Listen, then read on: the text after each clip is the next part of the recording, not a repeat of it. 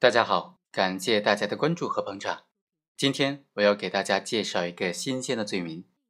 叫做违反治安管理活动罪。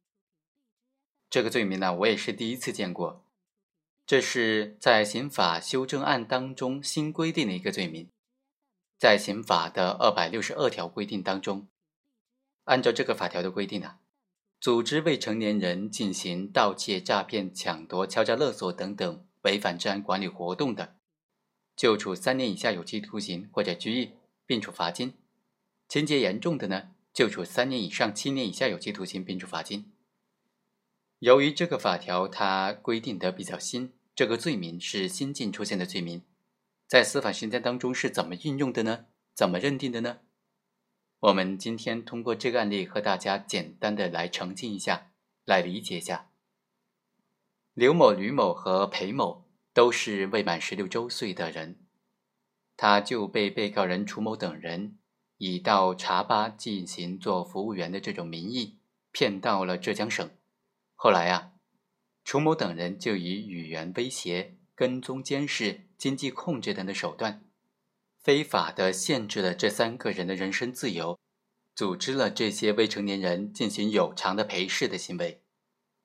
那他这种行为该怎么定性呢？是定性为非法拘禁罪，还是说违反治安管理活动罪呢？我们来分析一下。本案当中呢，楚某他采取了语言威胁、跟踪监视、经济控制等的手段，组织未成年人在娱乐场所进行盈利性的陪侍活动。定性的关键在于说，被告人的行为究竟是构成非法拘禁罪，还是组织未成年人进行违反治安管理活动罪呢？一审法院就认为应当构成非法拘禁罪，二审法院经过审理啊，就改判了。二审法院认为，被告人等人呢，采取了言语威胁、跟踪监视、经济控制等等方式，组织未成年人在娱乐场所进行盈利性的陪侍活动。他的行为都构成组织未成年人进行违反治安管理活动罪。综合来看呢，我们认为二审的观点可能更加恰当。首先，在娱乐性的场所进行有偿的陪侍活动，本身是违反治安管理活动范围的这个行为。虽然刑法当中第二百六十二条只规定的说只是列明了盗窃、诈骗、抢夺、敲诈勒索四种行为，但同时还规定了。等违反治安管理活动的字样，刑法的解释方法和准则是依照刑法的规定保护任务进行体系性的解释和目的解释的，不断的探求规范的原意以及规范的目标。首先呢，我们应当对于违反治安管理活动的范围进行宽泛的理解。法条当中的“等”呢，应当理解为没有穷尽所列同的同等事项。违反治安管理呢？是指对行为的价值判断，而并非是法律判断。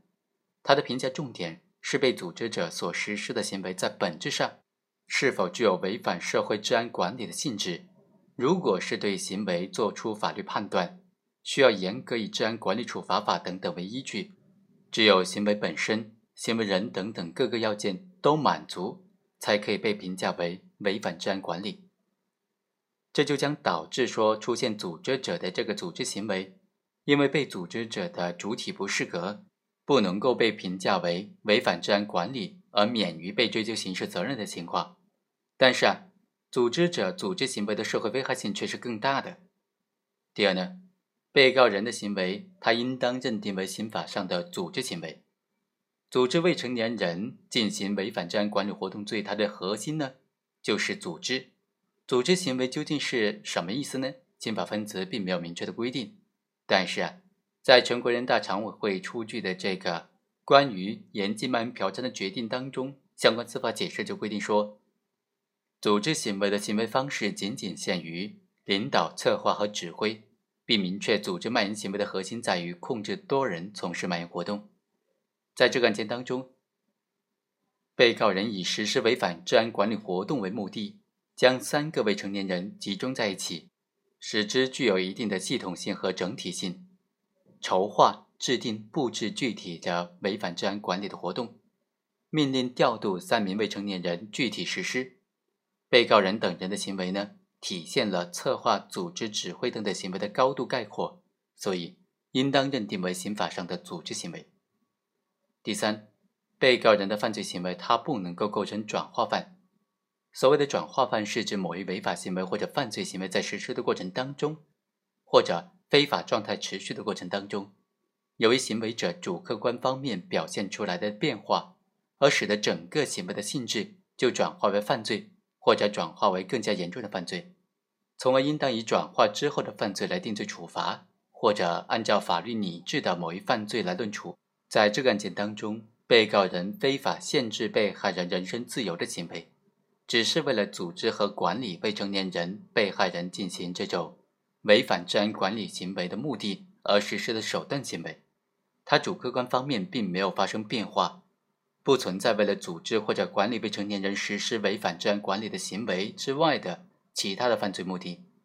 也不存在需要对被告人数罪并罚的情形。所以呢，